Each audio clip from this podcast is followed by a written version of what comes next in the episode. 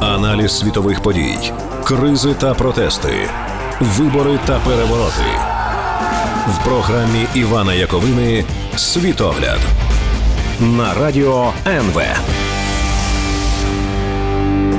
Здравствуйте, дамы и господа, меня зовут Иван Яковина. Сегодня пятница, 7 мая, и начинаем нашу еженедельную программу о самых важных и интересных событиях в мире за пределами Украины, которые могут повлиять и на нашу с вами жизнь. Итак, а, начать я хочу сегодня с того, что те, кто видит видеотрансляцию, видят, что я нахожусь не в студии, я нахожусь сейчас в городе Нью-Йорке, Соединенные Штаты Америки, поэтому работаю немножко из походных таких условий. Вы уж извините, если будет качество звука, например, недостаточно хорошим. Но а, тут я нахожусь и в том числе по работе, надеюсь, что что приеду с кучей интересных новостей уже в Киев, но сейчас я пока здесь и веду передачу прямо из гостиничного номера. Так, поехали. Э, Китай на этой неделе э, обвинил министров иностранных дел э, большой семерки во вмешательстве свои, в свои внутренние дела. Министры эти сегодня на этой неделе действительно собирались. Они обсуждали то, как выстраивать мировую политику в дальнейшем, в ближайшем будущем. И, в числе прочего, они осудили Пекин за подавление свобод и прав человека в Гонконге, в Тибете Тибете и Синьцзян-Уйгурском автономном округе, где проживают уйгуры. А, при этом а, надо отметить, что в своих выражениях европейцы и американцы были достаточно аккуратными, не сильно уж наезжали на Китай. Почему? Потому что очень боятся а, на некоторые санкции со стороны Китая. Особенно это касается двух европейских стран Большой Семерки, а именно Германии и Италии, поскольку они очень сильно зависят от экспорта своей продукции в Китай.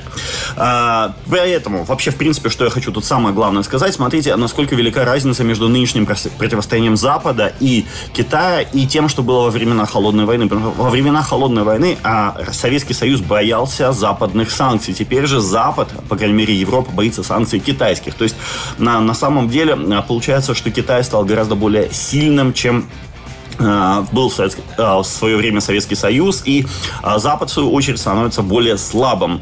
И у него остается все меньше и меньше шансов победить в глобальном противостоянии с Китаем, а такого противостояния уже, судя по всему, не избежать. Китайцев даже вот такое легкое, я бы сказал, обезжиренное заявление министров иностранных дел Большой Семерки очень обидело. Они объявили, что это вообще не ваше дело, куда вы лезете, права человека мы тут сами разберемся без ваших советов, и вообще вы себя ведете будьте очень высокомерны, не надо строить из себя тех, кто знает лучше всех, э, кому и чего делать и чего не делать. В общем, Китай реагирует все больше, все более и более жестко на подобного рода заявления, и я понимаю, потому что у Китая за в его истории, там, например, так называемое столетие унижений, э, начавшееся еще с опиумных войн, э, которые развоз...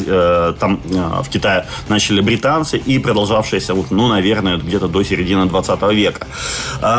Но главное все-таки на встрече э, министров иностранных дел э, G7 было даже не заявление по Китаю, которое на самом деле было достаточно легким, а вот то, что они там обсуждали. Э, так вот, согласно сообщениям западной прессы, Китай, вообще его быстрое возвышение и открытый вызов, который китайцы бросают сейчас западному миру и так называемому либеральному мировому порядку, вообще стали самой главной встречей с темой встречи вот этих вот министров Большой Семерки. Никто уже в общем, не скрывая то, что Китай стал представлять собой самую настоящую, э, прямую и явную угрозу не просто Западу, не просто его благополучию, а э, глобальному доминированию и всей ныне существующей системе международных отношений, в которой, конечно, Запад и в первую очередь Соединенные Штаты занимают доминирующую позицию. СССР никогда не был способен э, быть настолько серьезной угрозой. Да, э, Советский Союз был э, с большим количеством ракет, он мог просто уничтожить э, в военном противостоянии, но все понимали, что военного военного противостояния, скорее всего, не будет, а вот в технологическом, в научном, в культурном противостоянии, которое сейчас становится даже более важными, чем противостояние военное, у Советского Союза не было вообще никаких шансов, потому что это советские люди мечтали о джинсах, жвачке, э, кока-коле, а вовсе не какие-нибудь американцы о сырках дружба или о э, газированной воде Байкал. Поэтому, собственно, э, Китай сейчас и представляет такую угрозу, потому что он, во-первых, экономически в тысячу раз сильнее, чем Советский Союз, и с каждым годом его экономическое влияние возрастает. И в то же время растет и технологическое отрыва, отрыв даже уже Китая в некоторых областях знаний от западного мира. Потому что, ну, например, в области биологии западные ученые ограничены огромным количеством этических всяких норм, законов и подзаконных актов, которые не дают там, как говорится, развязаться на всю катушку. А в Китае ничего такого нет, поэтому китайская микробиология, вот во всем том, что касается клонирования, китайцы, конечно, далеко ушли вперед по сравнению с Европой. Э, поэтому, видя, что Китай действительно представляет все более и более серьезные угрозы в технологическом плане, в научном и в экономическом, конечно, в первую очередь, э, сейчас западные министры уже всю, все свои встречи посвящают тому, что же, блин, делать с Китаем, потому что э, надо какой-то заслон а попытки Китая добиться глобального доминирования все-таки поставить. И вот западная бюрократия начинает действовать. На встрече обсуждался э, вот этой министр иностранных дел Большой Семерки. Супер важный, на мой взгляд, документ, которому очень мало внимания уделяется в сообщениях прессы. Тем не менее, э, там э, американцы, европейцы, японцы, они сейчас хотят, знаете, что сделать? Предоставить представителям Тайваня э, место в руководстве Всемирной организации здравоохранения. Официальное оправдание тут такое, говорят, что, ну, знаете, Тайвань так классно справился с эпидемией коронавируса, поэтому заслуживает на отдельное место в э, руководстве Всемирной организации здравоохранения. Это, как вы понимаете, одна из структур ООН, то есть появление в этой структуре тайваньского представителя было бы, то есть означало бы частичное призвание признание, признание Тайваня как независимого государства, либо как э, того самого единого, единственного, точнее, Китая. Тайвань вообще больное место Китая. Это, э, я думаю, что признание Тайваня независимым государством или же признание Кит, э, Тайваня единственным ки, легитимным Китаем, э, это был, будет, наверное, самым последним средством борьбы Запада против э, растущего китайского влияния. Кстати, вы знаете, что, например, до 70-х годов э, Запад, в том числе Соединенные Штаты, не признавали э, коммунистическое правительство Мао Цзэдуна. Они говорили, что вы э, являетесь таким типа подобием ДНР, какие то есть вы оккупировали, э, они же и называются, кстати, до сих пор называются КНР, да? Так вот, вы оккупировали Китай, плохие коммунисты оккупировали Китай, а настоящее это китайское правительство, это, оно сидит на Тайване, это правительство Гаминьдана. В общем, я так понимаю, что западные лидеры потихоньку начинают разворачиваться в сторону того, чтобы в качестве последнего аргумента борьбы против Китая сказать, мы в какой-то момент просто откажем вам в нашем международном признании, мы откажемся признавать вас Китаем, мы признаем, как в 70-х, до 70-х годов, мы признаем Китаем а, единственным и неповторимым, и законным, и легитимным признаем правительство на Тайване. Вот к чему это может привести, это последствия могут просто катастрофические, ну, колоссальные. Я даже не знаю, как это обозначить правильно, но давайте об этом поговорим уже в следующей части нашей программы. Світогляд на радио НВ. Продолжаем разговор. Иван Яковина, радио НВ. Так, в предыдущей части я говорил, что Запад начал всерьез обсуждать э, вопрос о признании Тайваня. Кстати, тут надо упомянуть еще одну такую важную историю. Впервые за десятилетия на э, церемонии инаугурации президента США, именно Джо Байдена, был приглашен представитель Тайваня. Вот даже Дональд Трамп, который такой весь вроде бы на словах антикитайский, антикоммунистический, на самом деле он представителя Тайваня на свою инаугурацию не звал. Я уже молчу об Обаме. А вот Байден позвал. То есть мы видим видим просто на лицо вот этот разворот Запада в сторону Тайваня. Э, Запад как бы говорит коммунистическим лидерам в Пекине, что вы знаете, вы не единственный Китай, у нас есть еще один Китай. Если вы себя будете совсем плохо вести, мы вот к этому Китаю тоже, э, мы на, на этот новый Китай, точнее старый Китай обратим внимание, тем более, что тот другой Китай, он полностью соответствует всем западным критериям. Он демократический, там свободная представительская демократия, там супер высокотехнологичное общество. Он относительно небольшой, этот Китай, то есть там 27 7 миллионов живет на Тайване, то есть он не будет представлять никакой угрозы для Запада. И в то же время он Западу максимально лоялен, и вообще его хоть завтра в НАТО принимай, потому что все стандарты соблюдены и так далее, и так далее. Короче говоря, э, Запад намекает нынешнему китайскому руководству, коммунистическому руководству, что, знаете, у нас вообще-то есть выбор, мы можем и от вас уйти, и не признавать вас вообще. Э, более того, э, смотрите, что произошло на этой неделе. На этой, Кита... на этой неделе, извините, Евросоюз отложил долгожданнейшую ратификацию огромного просто инвестиционного а, соглашения с Китайской Народной Республикой. То есть, ну, с Китаем, с коммунистическим Китаем.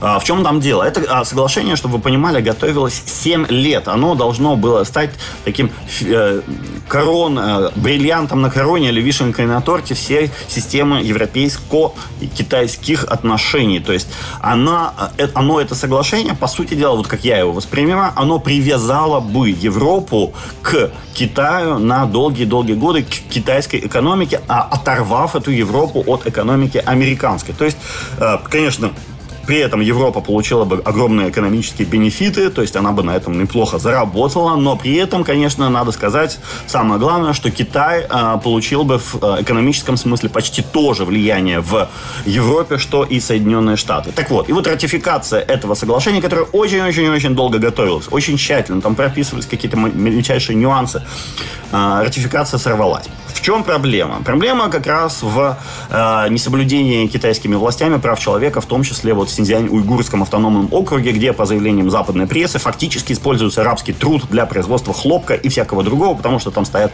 э, лагеря, подозрительно напоминающие концлагеря. В этих лагерях содержатся уйгуры, не желающие отказываться от собственной идентичности, потому что от, от них китайское правительство требует, чтобы они забыли, что они уйгуры, и стали китайцами. И вот уйгуры этого делать не хотят, поэтому их запихивают в концлагеря, где проводят проводится так называемое перевоспитание уйгуров. А, Западу это не нравятся такие практики, а, поэтому Запад а, вводит санкции против китайских там, производителей хлопка, а также против китайских лидеров, которые напрямую замешаны в вот этих вот античеловечных действиях. Китайцы вводят ответные санкции против западных лидеров, и в результате вот с этими санкциями ратификация сорвалась. Почему? Тут надо еще сказать одну важную вещь. Целый ряд западных а, правозащитных организаций выступил категорически против ратификации, сказав, что э, вы фактически западные лидеры, вы продаете Китай Китаю вот этих уйгуров как в качестве рабов. Конечно, никто из западных лидеров не хочет сейчас э, прослыть рабовладельцем, поэтому, уж тем более работорговцем, поэтому, в общем, э, притормозилась вот эта ратификация. Я думаю, для Америки это очень хорошо. Кстати, я думаю, вот на встрече э, G7, министров иностранных дел, по крайней мере, G7 сейчас, обсуждалась и эта встреча. Я думаю, Энтони Блинкен, как будущий госсекретарем США, прям настаивал на том, чтобы европейцы все-таки отказались от ратификации этого соглашения с китайцами, чтобы не а, полностью разорвать, по сути дела, экономические отношения а, Соединенных Штатов и Европейского Союза, чтобы все-таки они действовали как единый блок в своем противостоянии с Китаем, а, по крайней мере, в том, что касается экономики. А, в общем, а, я так считаю, что для западного мира вот это обстоятельство, что ратификация этого соглашения сорвалась, в общем, считается э, хорошим фактором. Я, в общем, честно вам скажу, надеюсь, что это соглашение вообще никогда не вступит в силу, поскольку это дало бы огромное преимущество Китаю на европейских рынках, и вообще Китай бы еще сильнее привязал Европу к себе, после чего Европа просто уже не смогла бы проводить, по сути дела, независимую экономическую, то уж точно политику, а может быть и просто политику независимую, я имею в виду, от Китая. Она была бы по рукам и ногам а, повязана. И вы знаете, как Китай делает? Вот, например, австралийцы там что-то попытались возмутиться по поводу Гонконга, и тут же Китай ввел какие-то запретительные пошлины на экспорт точнее на импорт в Китай австралийского вина. А, то есть, если бы австралийцы никогда это вино в а, Китай и не продавали, да, то они бы и горе не знали. Но они подсели как на иглу вот на эту продажу своего вина в Китай, поэтому, конечно, для них это стало очень серьезным ударом а, введения китайских санкций. То есть Китай сейчас реально может вводить санкции против стран западного мира, причем эти санкции будут болезненными и реально очень сильно э, у Китая появилась с помощью этих санкций возможность выкручивать руки э, западным правительством.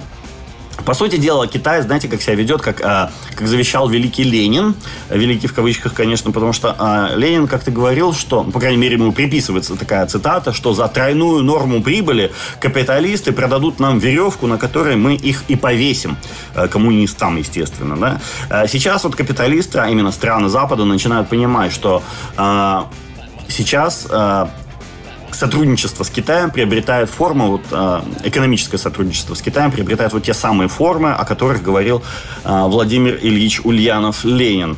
Э, то есть трень, китайцы, то есть европейцы, извините, понимают, что вот-вот они продадут Китаю ту самую веревку, на которой Китай их и повесит. И вот в самый последний момент перед заключением соответствующих соглашений европейцы, европейцы дали задний ход, что, я думаю, очень-очень хорошо. Но а проблемы сейчас возникают не только у европейцев с Китаем очень серьезные, но и у американцев. Это естественно, потому что Америка сейчас занимает э, позицию главной страны мира, и Китай на эту позицию претендует, и вот между ними возникает и нарастает, как мне кажется, неразрешимое противоречие о том, э, как сейчас выстраивают свои отношения американцы и китайцы, поговорим в следующей части программы. Світогляд на радио НВ. Продолжаем разговор. Иван Яковина, радио НВ. Говорим сегодня главным образом о Китае и о его отношениях с западным миром, а также а, о том, как это все может отразиться и на нас с вами. Так, а, я до этого говорил, что Европа, в предыдущей части говорил, что Европа отказалась от ратификации торгового соглашения, инвестиционного, если быть совсем точно, соглашением с Китаем. И мне кажется, это хорошо, поскольку Европа в самый последний момент не стала привязывать крепко-накрепко свою экономику к китайской и тем самым получила некоторую свободу маневра. Что же у нас с американцами происходит? Так, на этой неделе Курт Кэмпбелл, э, это так называемый царь, в, прям в английском языке слово такое «дзар», э, которое, собственно, царь обозначает царь, по вопросам Азии в администрации Джо Байдена. Он выступил с, с интересным заявлением. Суть этого заявления вот какая. Он э, предложил Китаю создать горячую линию для срочного урегулирования между президентами, например, между Си Цзиньпинем и Джо Байденом, для э, срочного урегулирования вопросов о военных ошибках и недоразумениях. Что за ошибки имеются в виду? Ну, вообще, что бы это могло быть? Итак, смотрите. Ну, во-первых, Китай сейчас регулярно отправляет свои боевые самолеты, в, причем огромными группами, там десятки самолетов за раз, да, в зону, так называемую зону э, ответственности ПВО Тайваня. По сути дела, они летают над Тайваньским проливом и э, пытаются отрабатывать заходы на цели со стороны Тайваньского пролива и других. Э, а цели это, естественно, какие? Это аэродромы, э, военные базы на э, острове Тайвань. А, так вот, в какой-то момент есть такая большая и не нулевая опасность, что кто-то из тайваньских там, сотрудников системы ПВО, например, да, подумает, что ого, вот теперь на этот раз это уже не учение, это уже настоящее нападение, что китайские самолеты э, зашли слишком далеко вглубь вот этой зоны идентификации ПВО. Это еще не воздушное пространство, надо понимать, это зона идентификации ПВО, она где-то на, на 200 километров. Это такой, знаете, аналог, э, примерный очень аналог экономической зоны, э, эксклюзивной экономической зоны той или иной стран в море. Э, так вот, китайцы туда запускают свои военные самолеты, в принципе, они имеют это право делать. Тем более, что они говорят, что, извините, Тайвань наш остров. Мы не признаем Тайвань отдельной страной. Мы считаем, что Тайвань это временно оккупированная территория, поэтому мы имеем полное право над Тайванем летать. Вот они свои самолеты запускают, запускают все глубже и глубже в эту идентификационную зону ПВО. Если какой-нибудь тайванец в один какой-то не очень счастливый день возьмет и нажмет на кнопку пуск, увидев и решив, что китайцы уже прям по-настоящему атакуют их э, и собьет какой-нибудь китайский самолет, то вот тут может случиться инцидент, китайцы, не знаю, начнут бомби, э, бомбить что-нибудь, а за Тайвань вступятся американцы, и пошло-поехал. Так можно и до ядерной войны дойти. В общем, чтобы этого не случилось, американцы предлагают Китаю, давайте создадим горячую линию, и по, это, по этой горячей линии между Байденом и э, Си Цзиньпинем будем э, улаживать какие-нибудь вопросы, если они вдруг, не дай бог, возникнут. Вот такого плана. Кроме того, кстати, знаете, еще есть э, возможность возникновения подобного рода инцидентов в Южно-Китайском море. Почему? Потому что там сейчас китайцы создали огромное количество насыпных островов прямо в море, сами насыпали, подняли из воду песок э, и всякое такое, и на этих островах э, основали свои военные базы. Американцы говорят, и объявили эти базы своей суверенной территорией. Таким образом, они объявили своей суверенной акваторией, всю акваторию Южно-Китайского моря, а это, чтобы вы понимали, примерно по своей площади целая Индия или 120 крымских полуостровов. То есть вот китайцы сказали, было это ничего, а теперь стало наше. Э, американцы говорят, нет, не ваше, мы с этим не согласны, здесь было всегда море, море, здесь свободно ходили корабли, и мы будем продолжать свободно ходить своими кораблями. Можете тут э, не выпендриваться, все было, э, все, точнее, будет, э, как и было в прежде.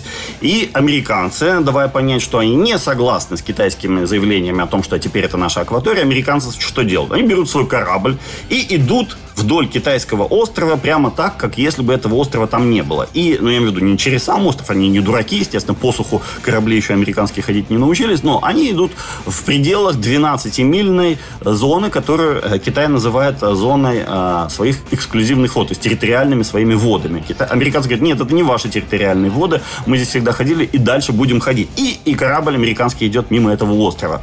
Тут тоже возможно какой-то инцидент, что какой-нибудь китаец уже на этот раз не выдержит, нервы у него не выдержит, он пальнет чем-нибудь с этого острова по американскому кораблю, чтобы типа защитить себя и свой китайский остров. То есть такие моменты могут возникать между американцами и э, между американцами, тайваньцами и китайцами. В этом смысле это вполне, к сожалению, возможно. И чтобы вот подобного рода инциденты уладить быстренько, э, чтобы не доводить дело до крупномасштабной войны, американцы предлагают, вот этот Кэмпбелл предложил китайским товарищам ввести Э, горячую линию. Однако, а, при этом он утверждает, что, ну, это и правда, действительно, он не просто это утверждает, что во время Советского Союза, во время Холодной войны были такие линии с Советским Союзом, и они позволили, в общем, предотвратить ядерную войну типа несколько раз. Но китайцы сейчас категорически отказываются создавать такие э, линии. Почему это происходит? Китайцы говорят, если мы такую линию создадим, то э, и вообще такую горячую линию имеется в виду, то это даст возможность и даст оправдание вам, американцам, проводить свои учения около наших берегов так часто, как вы захочете, а, а мы э, этого не хотим, и поэтому э, мы не хотим давать вам оправдание для проведения своих учений военных вблизи наших морских границ, поэтому нет, не будет никакой линии, и поэтому, как вы понимаете, ситуация становится еще более опасной, потому что если бы, не дай бог, что-то случилось, они могли бы там быстренько все обсудить, но нет. Сейчас они обсудить ничего не будут, не могут, и э, это исключено такое, э, такая ситуация, когда они могли бы как-то уладить э, конфликт. Поэтому, если, не дай бог, у кого-то не выдержит нервы и кто-то выстрелит первым, да, то в этом случае есть очень большая вероятность начала крупномасштабной войны между Китаем и Соединенными Штатами. Я вообще э, хочу ваш, обратить ваше внимание. Китай сейчас превращается из важной для Запада э, страны по экономике, по правам человека, по всяким разным азиатским вопросам, по воровству технологий, например, да, Китай превращается в самого главного врага, то есть в главную э, проблему, the problem, да, так как, как говорят американцы. Э, причем процесс превращения Китая из просто важной страны в самую главную проблему идет очень быстро. Год назад никто еще ничего подобного и э, не мог и пред, представить себе. Э, то, как американцы относятся к Китаю и что они собираются с этим делать, вообще Запад. Давайте уже в следующей части. Сейчас у нас короткая пауза. Светогляд. На радио НВ. Так, продолжаем разговор. Иван Яковина, радио НВ. А, смотрите, с Китаем сейчас начинают американцы и европейцы очень серьезно бороться. Вот поэтому, собственно, львиную долю времени своего G7, а, министры иностранных дел G7 уделяют, э, уделяют именно китайскому вопросу и обсуждают, как бы им остановить Китай. Я думаю, что именно Европа и США сейчас будут очень сильно стараться э, как-то придумать какой-то способ для того, чтобы Китай остановить. Потому что я Первое, единственное, что могу придумать, э, они будут пытаться изолировать Китай от всего остального мира, потому что географически Китай э, так расположен, он, по крайней мере, изолирован, знаете, от э, открытого моря, открытого океана, потому что цепь островов идет вдоль э, восточной границы Китая. Э, острова там сначала японские идут острова, потом маленькие архипелаги, архипелаги между Японией, Кореей и Тайванем, потом, собственно, сам Тайвань, потом Филиппины. И вот, в общем, э, на а, восток а, китайский флот выходить не может. С севера Россия, с юга а, такие страны, как Индия, такие страны, как Таиланд, Мьянма. В общем говоря, если Китай вот если американцы получили бы контроль, там, скажем, не, даже не контроль, а просто дружественный режим в Индии, в э, Таиланде, в э, Вьетнаме, в Мьянме, в России, Японии, Корее и, и, наверное, в Казахстане, то, ну, Монголия, может быть, еще, да, то в этом случае, желательно еще в Пакистане, то в этом случае Китай был бы изолирован от всего остального мира, он был бы как бы в таком загончике, и э, можно было бы не бояться его глобальной экспансии. Собственно, сейчас две, два слабых, э, самых слабых места в этом э, плане – это Россия с ее выходом к Европе, к, в Среднюю Азию, в Черноморский бассейн и в Ледовитый океан, это что тоже важно с глобальным потеплением, это Россия очень важный выход Китая. И второе, это, конечно, Мьянма, Мьянма дает выход Китаю к Индийскому океану и к всей Юго-Восточной Азии. То есть вот эти две страны, они крайне важны для того, чтобы Китай сдерживать, с одной стороны, это для Запада, а с другой стороны, для того, чтобы Китай развивать свою экспансию, чтобы он мог развивать, это уже для самого э, Китая, естественно. Таким образом, а, ну, про Мьянму давайте это будет отдельная история, поговорим отдельно, потому что там много есть чего сказать. Сейчас давайте о России парочку слов я скажу. Итак, э, если бы Россия была союзницей западного а, мира, как это было в Первую мировую войну, скажем, да, то проблема Запада была бы очень быстро решена, потому что действительно Китай был бы полностью почти зажат со всех сторон, у него не было бы возможности проводить глобальную экспансию. А, насколько я понимаю, то сейчас Европа и Соединенные Штаты Америки, ну вообще вся большая семерка будут делать делать все возможное для того, чтобы оторвать Россию от Китая и сделать ее максимально прозападной страной. Это не потому, что они так сильно Россию любят или российский народ или что-то еще такое. Нет. А, дело в том, что они очень боятся Китая, и они понимают, что если Россия останется союзницей Китая, то с Китаем справиться будет невозможно. А, точнее, слово «союзница» здесь не совсем правильное. Речь скорее идет о вассале Китая, потому что а, абсолютно несопоставимый вес у России нынешней и у нынешнего Китая. Китай, конечно, в десятки, может быть, даже в сотни раз мощнее, поэтому э, Россия может, конечно, быть только вассалом. И вы знаете, китайцев это устраивает, пока Россия не рыпается, что называется, пока Владимир Путин исправно, так сказать, выполняет все указания китайских своих руководителей, то Китаю все это, э, Китаю все устраивает, он, э, Россия в качестве вассала ему нравится. Но для того, что для Запада это, конечно, такая ситуация не подходит, и поэтому Запад будет сейчас думать о том, как изменить режим э, Российской Федерации, вести там нормальное демократическое правление, ну, типа как в Польше в Чехии или хотя бы как в Украине. Хотя я думаю, конечно, главное, э, в идеале бы они хотели видеть что-то типа Дании, Норвегии, Канады или так. Или из этой, э, что-то из этой серии. А, для этого надо изолировать уже, для достижения этой цели надо изолировать уже не э, Китай, а именно российский режим. То есть тут что имеется в виду? Введение санкций, поддержка оппозиции, поддержка Украины, что немаловажно, доказательство связи Путина с международной мафией, а также его людей с мафией и изъятие всех их доходов. Госсекретарь США Энтони Блинки на этой неделе приехал в Украину, в том числе, как мне кажется, кажется, и для решения этой задачи. А, с одной стороны, он занимается укреплением Украины, созданием такого позитивного примера а, постреволюционных изменений для самих россиян. Это очень важно, потому что для Путина очень боится, что Украина станет успешной, поскольку в этом случае она будет неправильным, как он считает, примером для россиян, а у Блинкина же прям противоположная задача. И у Байдена собирается, насколько я понимаю, сейчас Соединенные Штаты передавать Украине э, военное снаряжение, в том числе антиснайперские, антибатарейные системы, которые которые позволят, если что, бороться с возможным вторжением со стороны России. Э, передача Украине комплексов ПВО, я надеюсь, это состоится вообще, решила бы э, всю проблему с э, возможным нападением, поскольку вести наступательную операцию без господства в воздухе вообще невозможно. При этом а, Блинкин еще одна задача, это, конечно, помощь в реформировании Украины, украинской экономики, а, создание честных судов и конкурентной экономики, и конкурентной политической системы, а не зависимой полностью от олигархов, как это сейчас. А, помимо военного сотрудничества, помимо развития реформ, есть еще одно важное дело для Энтони Блинкина. Это дело Руди Джулиани и его команды. Как вы знаете, это дело густо замешано на всяких украинских делах, и поэтому ФБР подозревает сейчас Джулиани в нарушении множества американских законов. У них там а, в Нью-Йорке, вот где я сейчас нахожусь, в квартире и в а, офисе Джулиани проводились обыски многочисленные. Там изъяли у него огромное количество а, техники. И собираются с этой техникой распутывать дальше связи Джулиани как в Украине, так и в Америке. Всякие незаконные, как считает следствие, связи. Но а в США все считают, что главная цель этого расследования Дональд Трамп, что якобы хотят прижучить через Джулиани Дональда Трампа. Я считаю, что цель гораздо важнее. Это э, Фирташ, Дмитрий Фирташ, э, украинский олигарх, который на которого явно идет охота, потому что одновременно с Джулиани э, здесь, в Нью-Йорке, был обыскан и офис Виктории Тенсинг, э, которая была адвокатом Фирташа. То есть Джулиани и дело Фирташа как-то в американских вот этих ФБРовских делах, оно, видимо, связано. А дальше я э, могу такую спекуляцию, подозрение высказать, что американцы хотят собрать достаточно улик против Фирташа, чтобы добиться его экстрадиции из Австрии, а потом уже из него самого выдавить убийственный компромат для представителей российской экономической политической элиты, а также самого Владимира Путина. Я думаю, что речь здесь может идти об их связях с международной мафией, которые тянутся еще с тех пор, когда Путин не был президентом. Есть все основания полагать, что таких связей очень много, и они, как мне кажется, могли бы стать а, основанием для новых уголовных дел, а также для изъятия у российской элиты всего ее так называемого общака, в котором, вероятно, если не десятки и сотни, то уж э, миллиардов долларов, то, наверное, целые триллионы долларов.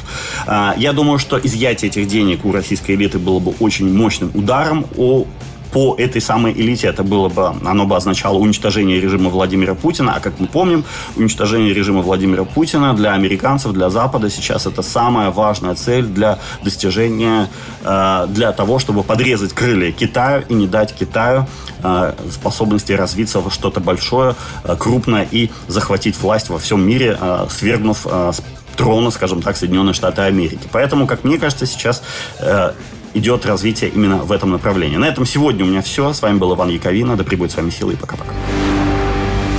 Світогляд на радио НВ.